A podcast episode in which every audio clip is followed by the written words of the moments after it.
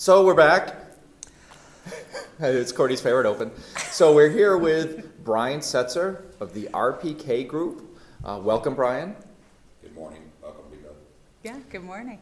So my first question for you is, uh, what does your group do? Actually, I see you're involved with higher ed a lot.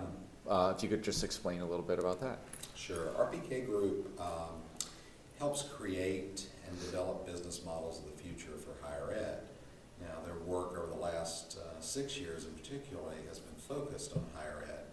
But with my arrival, we've also branched out to the blurred lines of early colleges, uh, certainly charter and institutional business models and organizations across the country in education. So the group is going through a bit of a pivot around helping educational organizations develop the sustainable business models of the future. And a lot of times in education, people think, well, business model isn't that you go to the Capitol and you wear red and you demand more money from the legislation? no, that's not a business model. So part of it is figuring out the mix of your grants, your per pupil expenditures, how you're going to do your staffing. And with a lot of the investment from foundations and other entities in our space, we want to make sure you, resources get to children and get to educators. And a lot of times, we're not very good at the return on investment in education. So if we're going to expend resources, how do we design for that? How do we connect it to your academic model, your staffing models? That's a piece that's often missing when we look at sustaining a lot of the organizations that will be at the conference. Right. So I'm thinking if you said you were trying to uh, have those get those blurred lines between early college and college now. So how are you helping more of the the K-12 part do some of that? In, um, are, are you dealing with public schools or, or private charter schools or? all, all um, with revenue models dwindling in 26 of you know 32 states in Yep. the last sort of uh, latest analysis and the remaining states sort of stabilizing or remaining equal people have less resources to do more of what they need so a lot of times we'll come into a charter or we'll come into a charter management organization maybe a private uh, consortium or a public school consortium and say, okay, how can you think differently about the design of staffing? That's always the biggest Sure. resource drain. Right. Yep. And what you find out is that the minute you start having that conversation, people are like, oh, you're going to cut people. Uh-huh. No, we're going to look at stop hiring 10 more people to do similar jobs.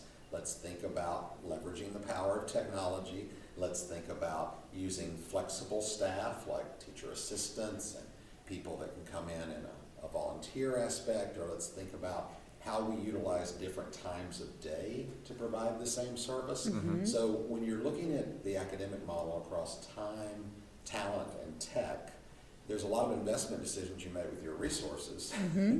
that really need to be smart or it's hard to scale your model. So if you think about a lot of the charter management organizations that will be represented at this conference, there's very few that have ever scaled beyond three schools. Yeah.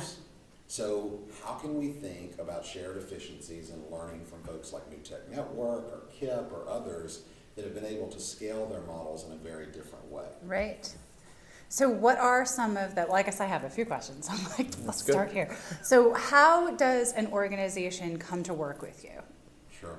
Well, I had a long-standing relationship with RPK. I've been in the sector a long time, and um, what I would typically do is I would be involved in the design side of a new model. So a lot of the uh, industry uh, publications have talked about some of the prizes given out by XQ, or you saw recently the almost two billion dollar investment that Gates is going to make on schools and school networks. Right. Okay, let, let's start there. Yeah. Lots of people will start with their pitch idea about what's going to be different about their academic model, or they'll start to think about, okay, you know, this is what we're going to do with technology. It's, it's the stuff or the people, but it's not really the strategic design around the resources. People say, oh, we'll, we'll figure that out later. Mm-hmm. Actually, you need to have a vision up front, Right. and you need to think about what are those skills you want to empower people with making the decisions. Right. Okay. Then I think where you want to kind of go is how do you incentivize that journey? So set milestones, targets, just like any healthy organization would. look at your resources differently and create an action plan. So school districts that are thoughtful around this on shared efficiencies, sort of in the rural uh, American space, Uh-huh. often share staff, often Yes. share technology. Yes? Well, well, maybe we ought to apply that same methodology to school districts that are thriving, some that are in the middle in terms of resources. So to get back to your question, they often come to us when they're, they're considering that new money Okay. and there's been an infusion of capital. Right. And they're trying to think about, okay, what do I do with all this? And how do I make three-year investments or five-year investments in our children, our community, our educators? Or uh, frankly, they come to us when they're in trouble because they can no longer sustain their enterprises or they need to look at spending and costs differently Okay. and need to think about it from a turnaround perspective or, you know, reframing their vision. Maybe they're scaling down or up or in a different way. Yeah. So how do you, I think this is fascinating. It's like you're kind of like the financial planner for a whole Right. district or an organization. And I think it's actually a really important need that mm-hmm. maybe a lot of people don't even realize they need, right, until it's too late. So That's, that's funny. That's exactly what I was just thinking as you were talking. I'm like, oh, oh this is all really Maybe we impressive. need that. exactly. Um, So in education, and I'm sure you can identify with uh, what I'm about to say, like people that work in education tend to be very more like nurturing, caring, focused on the, the learners and the mm. kids and right and that's always kind of like you said you know oh you're coming you're going to cut positions. So how do you frame your message and your work with people so that they understand how what you're saying connects ultimately to the to the learner at the end of the day Sure, that's a great question. Um, one is I've sat in every chair. So when I'm talking to you, I've been a teacher, assistant principal, principal, assistant superintendent, CEO of a virtual school, designer, and now on the strategic finance and innovation side, helping people make business decisions. yeah There's not a chair in the space, higher ed professor, and also serve higher ed institutions now yeah that I can't talk about from the standpoint of I know your challenges, I know your end game around academic outcomes, caring about children, Right. partnerships, I know how you think about success as defined by, you know, qualitative inputs of students doing well, and parent letters and all of that. But here's the thing. First of all, we talk through a design and discover process that is really around a shared future vision. What do you want for children? What do you want for your community? So it's in districts or charters or private's best interest to be able to communicate to their community, here's where we're going with a shared future vision. right And in that shared future vision, they can talk about things for children like, you know, we're going to graduate 100% of our kids in the next three years. Now, a lot of people say, well, that's crazy. What kind of metric is that? People are actually doing that across the country and mm-hmm. setting metrics and targets to make that happen. Okay, so when you work backward from that shared future vision, then it's about managing change. Right. Because people, to your point, are going to think in terms of you're trying to privatize this, or you're trying to make this a business process. Well, let me ask you a question. Have you seen the size of budgets of a lot of medium to large school districts?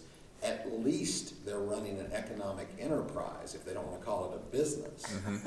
And so it's a good rebranding Yeah, taxpayers are sitting there going, now wait a minute, this is over a three hundred million dollar entity or enterprise, and we're ninetieth in the state in Yeah. academic performance? Well, that's unacceptable to everybody. So when you go in, we often do an assessment, an opportunity assessment of where they are, mm-hmm. and look for opportunities for them to make decisions around return on investment. Now, I'll give you an easy one. You can go into any high school athletic program in the country, and you can ask them a question. Do you want a ten million dollar football stadium, or do you want to focus on academics? Now, interesting, two questions, okay? Now, you want to talk about managing cultural change? That's one. Mm-hmm. Because what do you value and say you care about, and what are you actually expending resources on? Mm-hmm. Well, we know in the Northeast, they're sharing football stadiums, they're sharing basketball gyms. Yep. Shouldn't we be doing that in other parts of the country if we truly value academics? Uh-huh. So that's my very candid way of saying, we've got a lot of hypocrisy when it comes to what we say we value. and we- Absolutely. You got that right. absolutely Got that right. So one of my questions, um, one would be, I guess, you're talking about, about the, the way you look at your resources is, it's pretty much everything's on the table. So is it the point to cut? You said it wasn't to, to, to like cut people, but just to make everything more efficient. So let, let's say I have a thirty million school, thirty million dollar school budget, and that's my money. Would you be able to help us use that thirty million dollars more efficiently? So maybe it's, it's bringing in more things, or are you looking like, okay, well, we have inefficiencies here, here, and here, you don't need those anymore. You can get rid of them, and now you've got a twenty-eight million dollar school budget. Yeah, great question. So show of virtual hands, both in the room and people listening on the podcast. Love it. How many think that there are school systems doing better with less money than you have? And I ask this question Oh, around the country, yeah. people raise their hand and they'll I'm say, sure there are, absolutely. yeah. Then I ask the, the flip, how many of you think there's people with way more resources doing worse than you? Hands go up again. So when you answer those two questions, here's a couple of points to yours. We look at return on investment, which is a business term, but an important term. And here's the thing. Every family in America looks at return on investment through mm-hmm. Yelp, TripAdvisor, any app to rate their experience or what they're going to get out of it for their family. It's like schools lose their mind around this term. Return on investment, three ways we look at it. A holistic understanding of resources. If I go into a school district or charter management organization and go, I've got fifty thousand dollars to give you, where are you gonna put it? It is shocking, the people who can't answer that question. Well, I guess we'll buy some technology. No, Right, no, I there's feel no- like There's no guess. Yep. Where are you gonna put it? So they don't have a full assessment of where they're spending their money now. That's Mm-hmm. an important thing. Because when you look across courses, course load, you look at the way devices are being used or optimized. Some of the data teams we've got here at INACOL through LearnTrials out of North Carolina, where I'm from, they're doing assessments of whole states and learning that less than twenty-five percent of software is being utilized. That's not good. So, holistic understanding of resources, where are you spending your money? Second, a focus on unit cost. So let me tell you what I mean by unit cost. Um, I worked for Iredell Statesville, former um, Commissioner of Education Terry Holliday. He was my superintendent when I was assistant superintendent. Out of 115 school districts in North Carolina, he was rated 111th on ability to finance the kind of reform he was trying. Okay, day to day, serving kids, etc.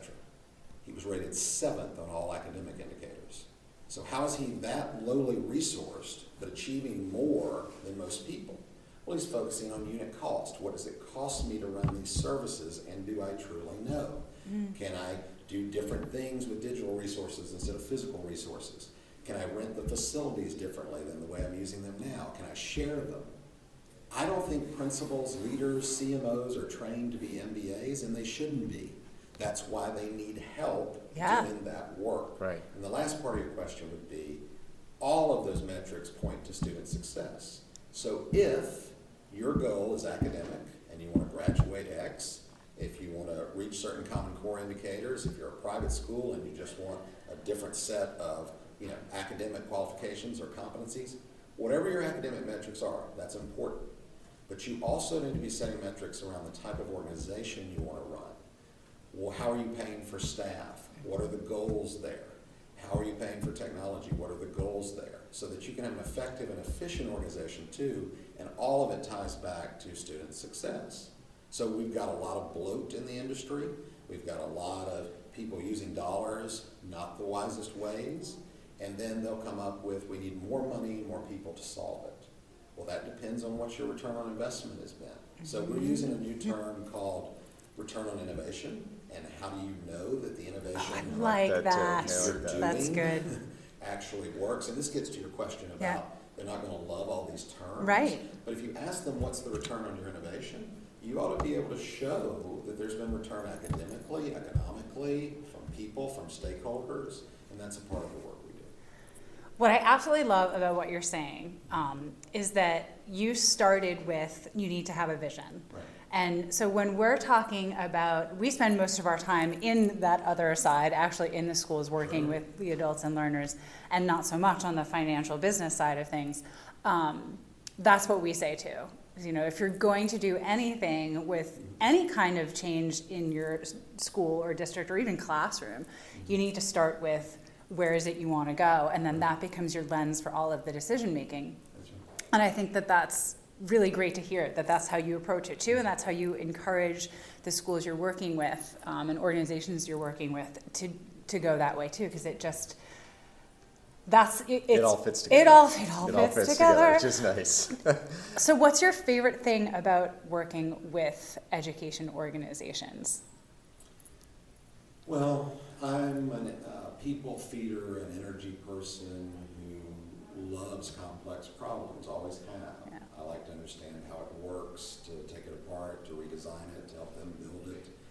Um, in many ways, uh, playing Sherpa or guide. Excellent. Is something Yeah. that they often do. So Mhm. I'm hired to do something very specific, and then all of a sudden, I'm sort of their C-team partner, Right. cabinet member that stays around because a lot of my work involves taking that vision and helping them with their strategic plan Right, and then helping them with the outcomes for their boards or the people that they care about in terms of uh, their community or their teachers or their students or their families. So there's different messaging around all of that. And I don't say messaging to be disingenuous, I say like language, jargon, the way you move an agenda and get people to embrace it, right? Yeah. So take, take something like Success Academies in New York City, regardless of uh, the, the rhetoric of people being successful or wanting to take shots or whatever, the reality is their academic outcomes are beating the entire state.